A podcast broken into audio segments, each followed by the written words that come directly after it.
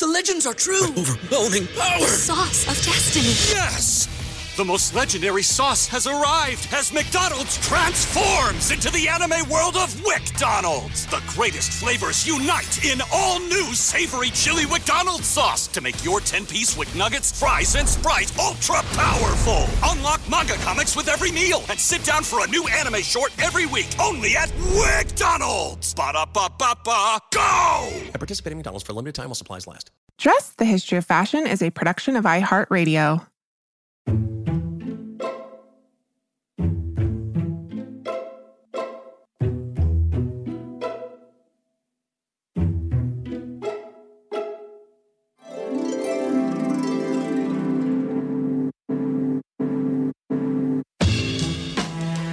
Over 7 billion people in the world, we all have one thing in common. Every day, we all get dressed.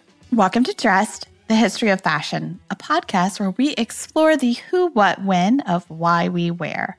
We are fashion historians and your hosts, April Callahan and Cassidy Zachary. Welcome to part 2 of our conversation with performance artist, author, designer, public speaker, scholar, and poet Alok Vaid-Menon. My beauty is so tremendous, it has to be edited out of magazines and movements, whitewashed from history, evacuated from sermons, streets, and schools just to prove that it does not exist. My beauty is so tremendous that they try to confine it, build health and science, fashion and finance as gates around it, but my beauty, you can still peek through and see it. My beauty is so tremendous, there are no words for it, or rather the words, they're too ugly for my beauty. My beauty is so tremendous that they had me believe for so long it was not there. So when I finally found it here, and all the places I was taught to hate here, and my body not theirs, I finally figured it out. My beauty is so tremendous that the men will have to kill me for it, but my beauty will still be there when I am gone. My beauty will still be here when I am gone. What you just heard was Alok's opener for their talk on genderless fashion at the Business of Fashion's annual Voices Summit in 2019. And this is just one of dozens upon dozens of examples in which Alok uses both the spoken and written word to share their beautiful message about moving beyond the gender binary in the clothes we wear and the lives we live. And as I mentioned in our previous episode, Alok is one of the most important voices working in and with fashion today. And I want to emphasize with fashion because not only are they an outspoken advocate for fashion as this invaluable tool, right, for the expression of our self-determined identities beyond the gender binary, but Alok also sees fashion as this incredibly important entry point into a myriad of topics historically and today. So they really use fashion as a lens to understand and study the vast complexities of our shared human experience, its trials and tribulations, yes, but also its vast beauty and diversity. And today's episode is a potent reminder about the power and significance of the dress body to our individual and shared human experience.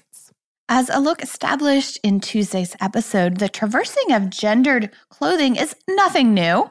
And as long as there have been societal gender coding and policing and dress policies, there have also been people who dare to defy it.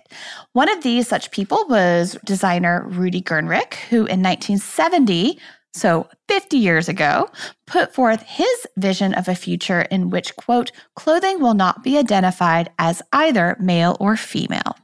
Rudy was perhaps ahead of his time, but Alok is not. And I would argue that what Alok is proposing through both their DeGender Fashion and Nothing Wrong Hair campaigns is the future, and the future is now.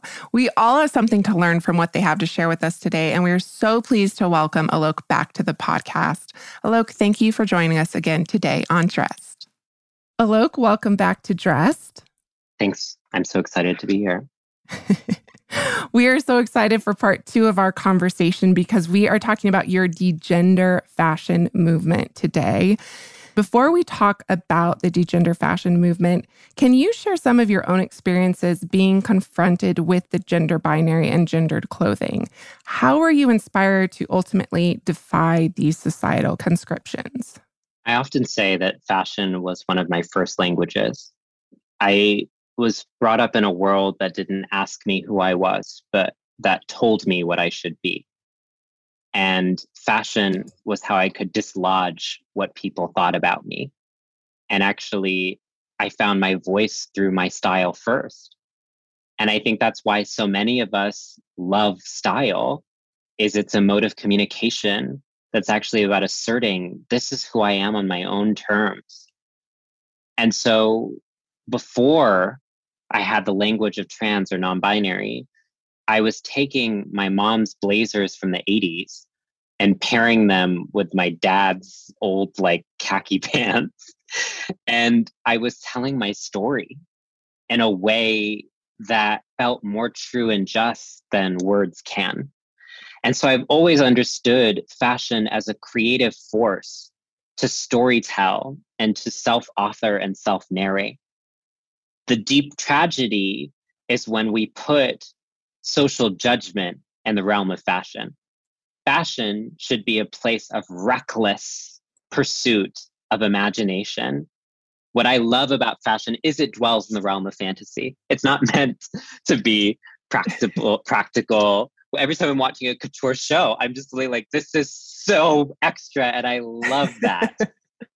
And to be told, express yourself 50%, not express yourself, period, is deeply soul-crushing. And that was my experiences of navigating gendered fashion, is people would say, why are you wearing a dress? To which I would say, why not? I think reframing things as why not creates such a realm of possibility for all people. Why are you dyeing your hair? Why not? You know? And people would just get so upset because they wanted to say, oh, this is you becoming something. Is this you saying that you're a woman? Is this you saying? And I'd say, no, this is just me liking a color, or me liking a silhouette of something, or me liking what my body looks like in the mirror in this. And there was no room for that in this world. So the only place I could do it was on a stage, because as I was saying in the last episode, people in this country are comfortable with transgression on the stage, where there's a beginning and an end. But when you bring that commitment to, I'm not even going to say drama, I'm going to say being alive. When you insist on being alive and not merely existing, meaning when you get dressed for yourself and not the uniform that this world wants to put you in, people will always say that you're not enough or too much. And so some of my first memories exploring my fashion were being told, you only can do this on the stage. And then I said, you know what? This is what makes me feel joy. And so I didn't just get ready for the stage. I started getting ready for the world. And I started dressing up to go everywhere. And I had a gown in my closet. And I was like, I am wearing this to get almond milks in the bodega. And I had a mini skirt. And I said, I am going to find a way to style this during the polar vortex. And it became about actually getting dressed as a way to find happiness and joy, to allow me to make life worth living. And so much of what I get upset about when people speak about my work is they dwell on my critique, and they are malnourished in my commitment to creation. I am not just trying to resist gender norms or to defy convention. I'm trying to create a more hospitable, loving, caring, kind, just, beautiful, eccentric, zany, gorgeous world where people are allowed to experiment, unfurl, unfold, and figure out new speculative forms of themselves, and be rewarded for a deep spiritual interrogation of everything that they've been told is true. And what a more beautiful world we would live in if people were able to express themselves, especially through clothing. I mean, it would just be absolutely incredible. So, Alok, what is the DeGender Fashion movement, and why is it an important step, but also an imperative step in moving beyond the gender binary? Because I think imperative is a really important distinction. We have to do this. We have to. So here's the thing. I'm not just doing this because I think it's going to be good for everyone. And to any men who are listening to this podcast, climate change means the skirt is the garment of the 21st century, because you wearing that suit as it continues to get hotter is not a cute look. I'm saying this because this directly relates to my safety and the safety of the people that I love. When I walk down the street, people look at me and they say, why is that hairy man wearing a dress? And then because they call me a man in a dress, which I'm not, they dehumanize me. And because they dehumanize me, violation against me isn't said to have happened or occurred. It's something that I asked for myself. It's why did I dress up like that? It's me soliciting attention. It's my fault. If we lived in a world where we degendered fashion, instead of saying, why is that a man in a dress? People instead would say, nice dress, because they would have seen people who looked like me before that encounter. If we understand that the historical project has been one of disappearing us, it seems to me that the only way forward is such reckless and unabashed and such flamboyant and flagrant visibility that we can never be disappeared again.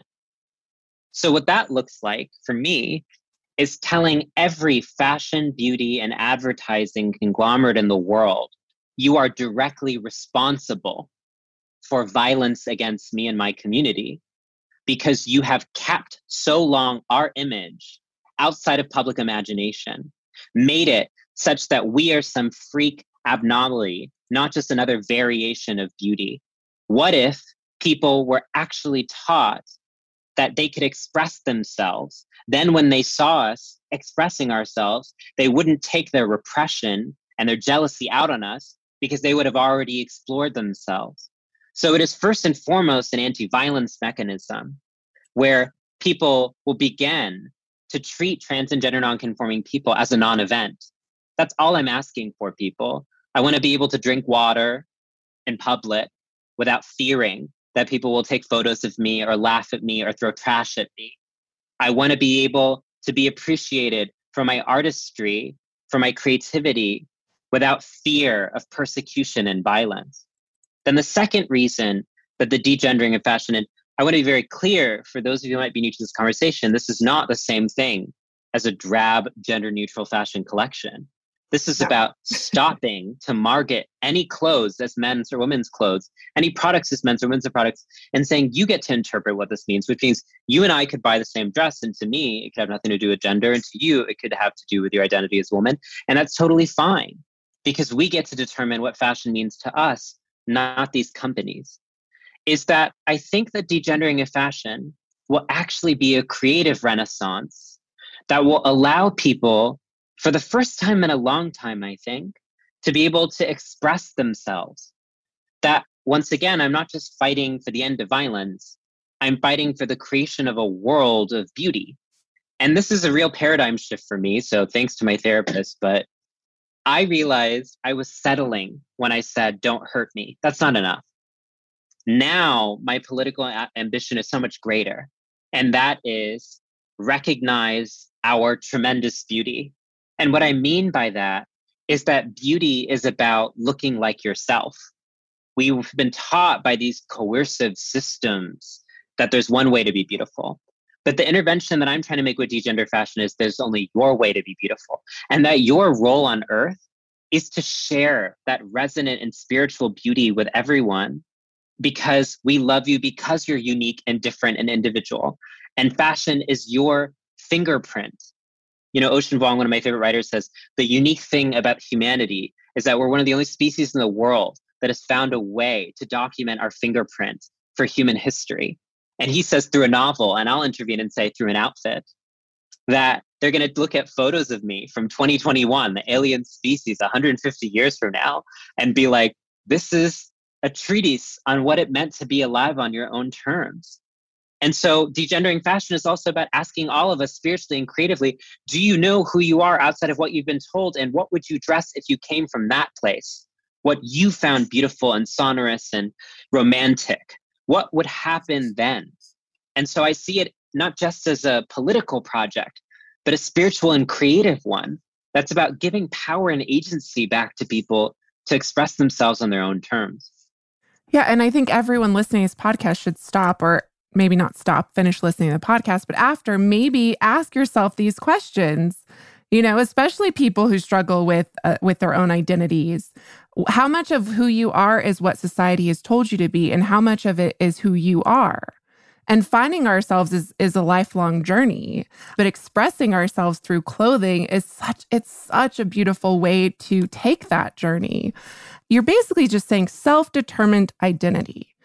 But what you're proposing in our society today is actually quite revolutionary because it's going against hundreds of years of social conditioning. It runs counter to a fashion industry built on the very concept of gendered clothing. So how do we, both as individuals, but also as a society, move past this gender binary in clothing, yes, but also in the world within which we exist? I mean, in many cases, the gender binary is literally written into the very language people speak. Well, it's a good thing I'm a poet because my job there is to create new language. And what I will say is that we can and do and will live impossible lives, that I'm not supposed to exist and I do, and that's a quiet miracle. This conversation is not supposed to exist and it does, and that's a quiet miracle. We're not supposed to have access to the history that we do, but we do, and that's a quiet miracle. So it strikes me that we have to become bilingual, both and how vociferous the oppression is, but also how resplendent our resistance is. And I'm not interested in just having a conversation about how hard it's going to be. I want to talk about how glamorous it's going to be, darling. And that's the legacy that I come from, is street drag queens posing for cameras as they're getting arrested by cross-dressing laws. Is Sir Lady Java turning away 50 police officers? What kind of power does that take? What kind of resolution does that take to be arrested 20 to 30 times, but to have a dogged and unabashed sense of who you are as a person? That's the kind of spirit I come from of trans rebellion. And that's why, despite attempted cultural genocide for centuries, we have continued to exist. Certainly, there's been social conditioning that's been here for hundreds of years, but guess what?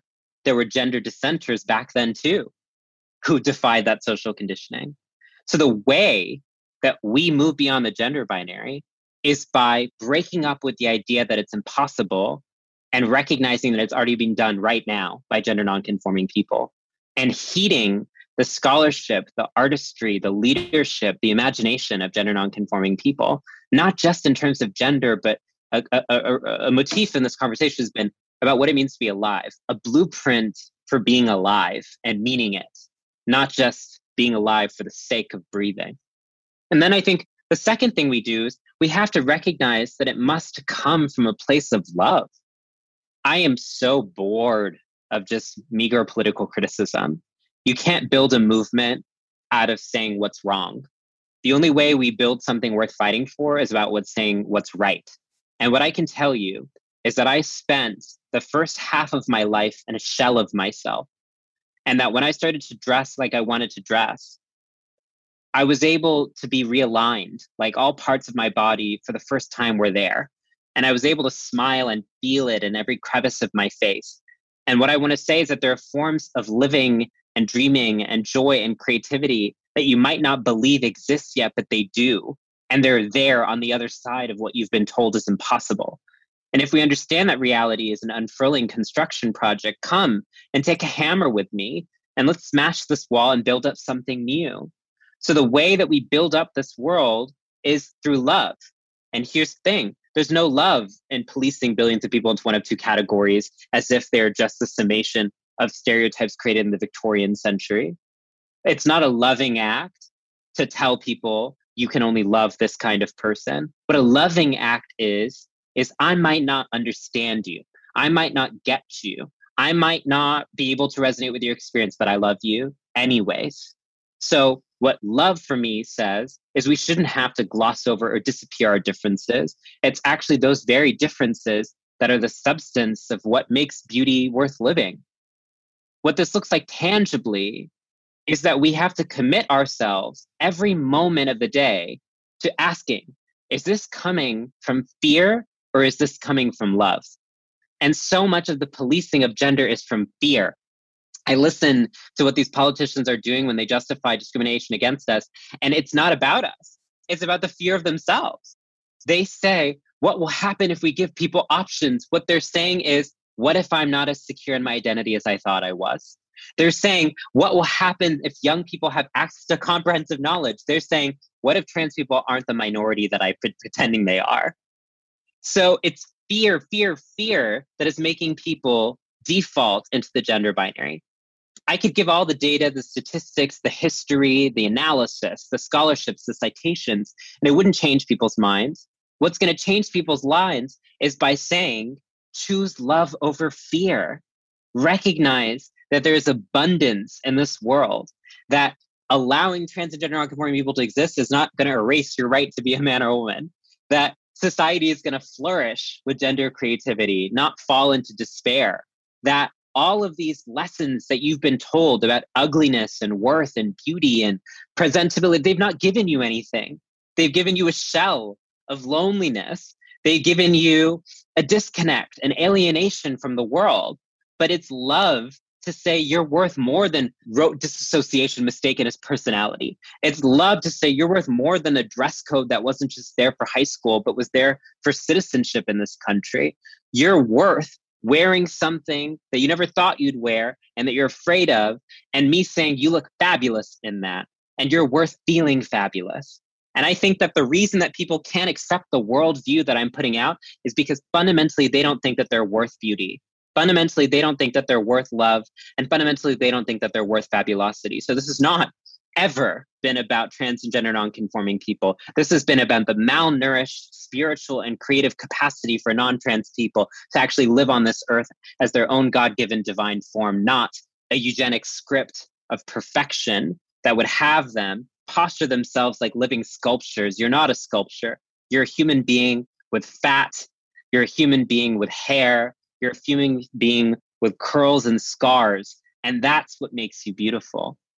Look, I'm going to play this back on repeat to myself like every day, what you just put into the universe right there. That was so incredibly beautiful. And it gave me chills.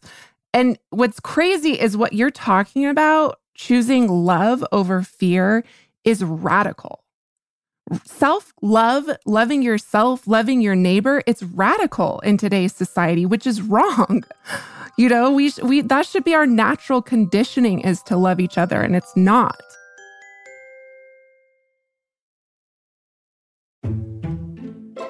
Sam Smith reviewed your book, Beyond the Gender Binary, and said, when reading this book, all I feel is kindness. And I wholeheartedly second that, because beauty, love, the heart that you put into your work, all of this takes pride of place in what you do. It radiates from your very core. It touches everything you do, all of your posts, all of these wonderful interviews you've given. Everyone and every one of us, every one of your admiring fans, we are so grateful for you and fortunate to have you as this guiding and shining light in this often dark world. It makes me want to cry, honestly. You don't just extend your beauty and your light to your followers, but you also extend it to your adversaries.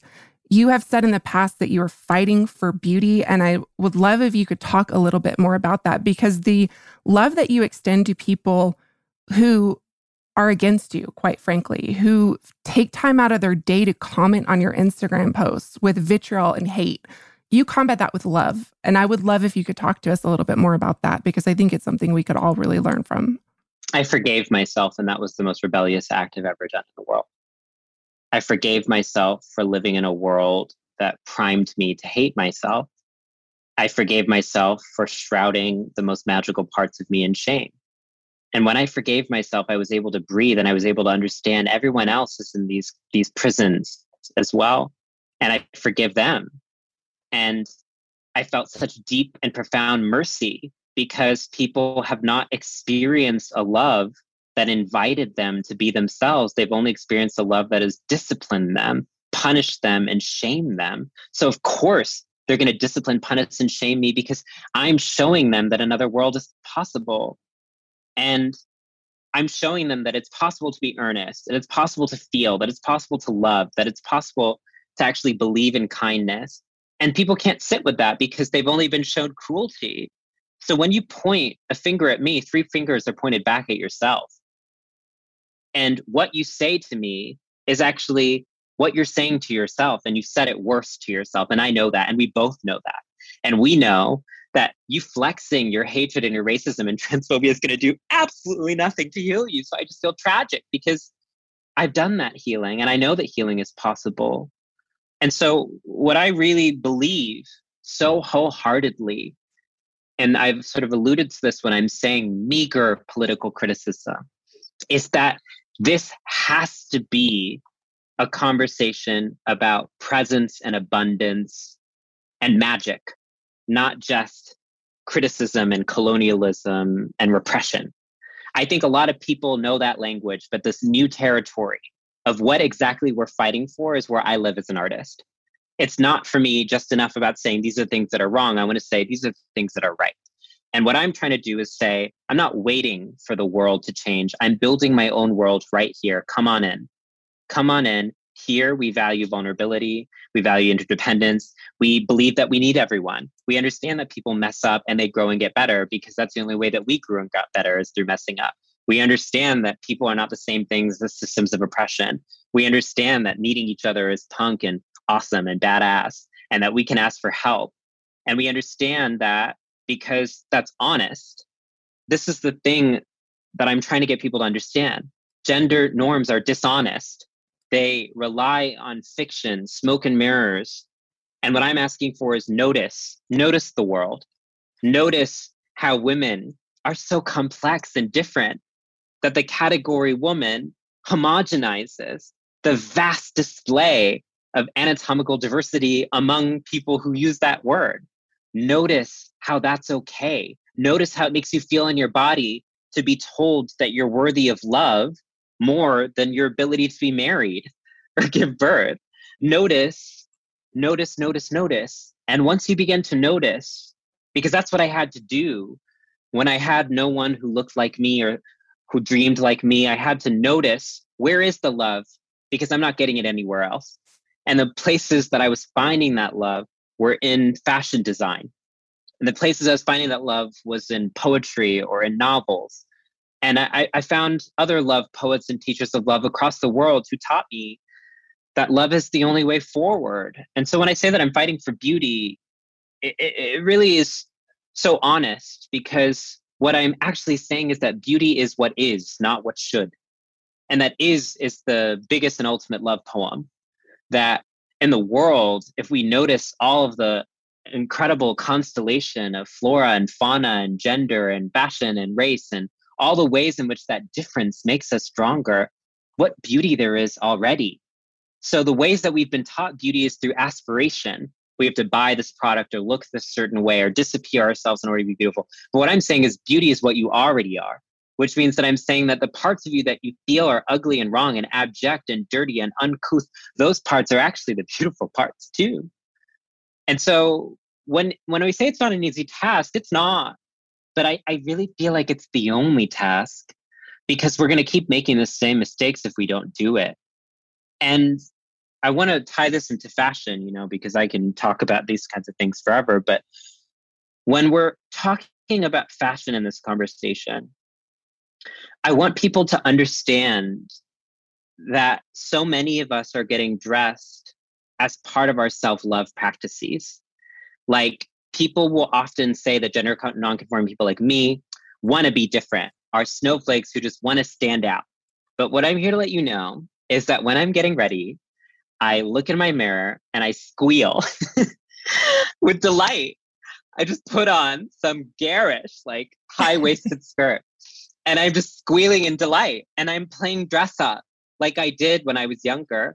And I'm just having fun. And I'm getting dressed for myself out of a deep act of love. And for someone who lived my life so disassociated and living out of fear, to being able to look at myself in the mirror and be like, oh my God, it's me. And I'm cool and fashionable. And this is stellar. That's the gift of fashion. Fashion is therapy. Fashion is healing. Fashion is ancestral work. Fashion is pedagogy. Fashion is learning. Not fashion as a superficial enterprise. I don't care about that kind of fashion. I'm fighting for fashion because it's something, a location, an entry point that all of us can have in a difficult day to be able to style ourselves and say, in a world that disrespects me, I'm going to treat myself with respect. Ah! And so that's why I think fashion is such an important location for all these conversations, is it is a physical structure that embodies so many of the principles of love that I am speaking towards. So when I come up to you and I say, I love your outfit, I'm not just saying like, where did you buy it? But what I'm saying is, thank you for blessing me with the intimacy and the trust of showing me who you are on your own terms. Alok, fashion is a self-love practice. That is incredible. I mean, you're literally proving, thank you for proving, helping to prove what something we've said for years now on the podcast, just fashion is more than pretty clothes. It's so, so, so many more things. Cass, as you know, we are going to be expanding our fashion history travel offerings this year. Mm-hmm. So you better bet that I'm going to be brushing up on my language skills with Rosetta Stone.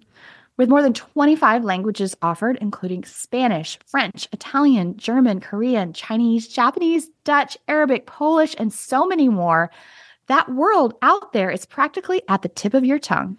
And that's right, Dressed listeners. For more than 30 years, Rosetta Stone has been the expert in language learning. There are no English translations, so you really learn to speak, listen, and think in that language, which is incredible. You learn by immersion, and their programs are available to use on your desktop or as an app.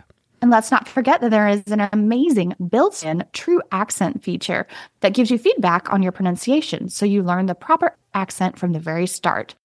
For a limited time, Dressed listeners, you can get Rosetta Stone's lifetime membership for 50% off by visiting rosettastone.com/today. That's 50% off, unlimited access to 25 language courses for the rest of your life. Redeem your 50% off at rosettastone.com/today. Dressed listeners, we often refer to ourselves on the show as dressed detectives, but what if we told you that you could travel back in time and solve your own fashionable mysteries? Because you can, by joining us in playing June's Journey. And April, I can't tell you how much fun I've had playing June's Journey. It's this hidden object mystery game with a captivating detective story. It takes you back to the glamour and intrigue of the 1920s with this diverse cast of characters. And basically, each new scene takes you further into the story of a thrilling murder mystery that sets the main protagonist, June Parker, on a quest to solve the murder of her sister and uncover her family's many secrets. You will sleuth with June in the antique parlors of New York, the chic sidewalks of Paris, and you can even build your own luxury island estate where you get to decorate and plant decadent gardens. And there's also a chat and challenge feature where you can play alongside friends.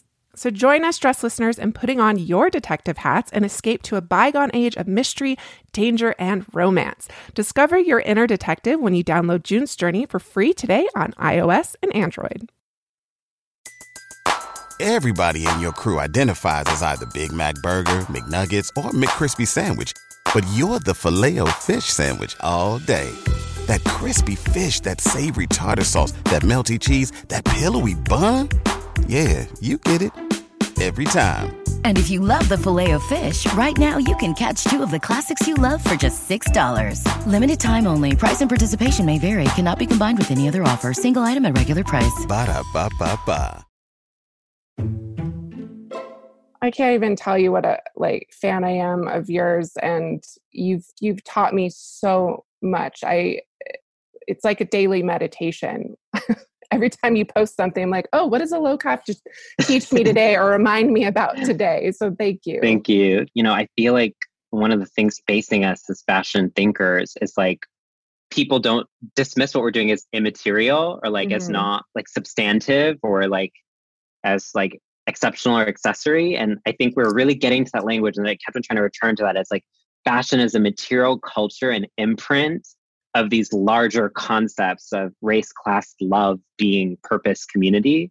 And I hope that really resonates with listeners to understand that fashion can be such an amazing vehicle for all of this. Well, fashion as a self-love practice is mind-blowing, because the fact that you use it as a practice for self-love and care it's just such a beautiful sentiment, but also just something we can all take into our everyday lives. And when you think of it like that, because we talk so much about finding your style, I've struggled with that. I'm not fashionable, none of those things. But it's when you introduce those concepts into that, And it becomes about self-love and self-care and connecting with like my grandmother's jewelry, which is what I'm wearing here. You know, it's like, it just adds so much more meaning to this otherwise quotidian practice. Right. Totally. But I think it's in the quotidian things that the most revolutionary stuff lives. It's like how we treat each other, how we greet strangers. Like those are the substance of politics. And I feel like I'm really just trying to get people to remember. It's like, it goes down to like, how am I going to show up today is the world that I'm creating. In closing, what do you hope the future brings? It's not hope. It's what I know the future brings. And what I know the future brings is we're going to recognize that we need each other. And we're going to recognize that apologies aren't just words, they're daily practices. We're going to recognize that poetry was meant to be spoken. And every conversation and every outfit is part of it. We're going to recognize that we never grew up because growing up was a sham. And that children have more to teach us than the other way around. We're going to recognize that intelligence is about the ability to imagine. And we're going to create spaces for imagination and daydreaming and idealism. One in which we take what fashion teaches us, playfulness, zest, experimentation, cross-pollination. We're going to take the ethics of art and we're going to apply them to governance. And we're going to apply them to school. And we're going to treat our artists like we would our elected officials. And we're going to ask them for sage advice on what it means to build a sustainable world. We're going to recognize that all binaries are distractions from meaningful intimacy, male, female, man, woman, like formal, non-formal, professional, leisure. And we're going to instead insist on taking each other out for oat milk, hot chocolate, and not saying, oh, I know who you are because I looked at the heterosexual hieroglyphics of your body that some cave painting from the 19th century told me what your gender and sex and life story were. But instead, we're going to ask, which I guess is our way of saying we're going to recognize that all of the problems in society were because we were too timid to ask for help. And we're just going to ask for help. We're going to be like, oops, these big monsters were actually just stuffed animals. And now we're all best friends, and we're going to recognize that we can and should fall in love with everyone in the world, and that there are no such thing as strangers, and that we can all borrow and share clothes, and that we can borrow and share ideas, and we can borrow and share confidence because we're all in this together. And then maybe one day we'll recognize that we all actually come from the same scream, and that scream was actually a song, and that it's a song we've been singing since the beginning of time itself, which is, I feel, therefore I am. And our feelings will finally be recognized as the most real things about us. Thank you so much for being here. Thanks so much for having me. And with those last inspiring words from Alok, we conclude what has to be one of the most powerful interviews I have done on this podcast. Thank you for joining us, Dressed listeners, and I hope we can all continue to open our hearts and our minds to Alok's beautiful message of acceptance and love for ourselves and our fellow humans. And please, please do not stop your exploration of this topic or Alok's work at this podcast, because Alok has done many other wonderful podcast interviews that expand upon some of the topics that we touched on today. And their wonderful book, Beyond the Gender Binary, is also a great introductory text to the topic of the gender binary. And Alok addresses many of the most common questions people have about the topic in a really accessible format for all ages. Well, that does it for us today, Dressed listeners. May you consider the importance, imperative, and the beauty of moving beyond the gender binary next time you get dressed. Interested in joining us for a dress tour of Paris later this summer? We would love to see you. Please head to likemindstravel.com for more information. We also love hearing from you, so if you would like to email us, you can do so at dressed@iheartmedia.com. You can also DM us on Instagram at dressed_podcast, where you will find images accompanying each week's episodes. You can follow us on Facebook at Dressed Podcast without the underscore. As always, a special thank you to our producers, Casey Pegram, Holly Fry, and everyone else at iHeartRadio who makes the show possible each and every week. More Dress Tuesday.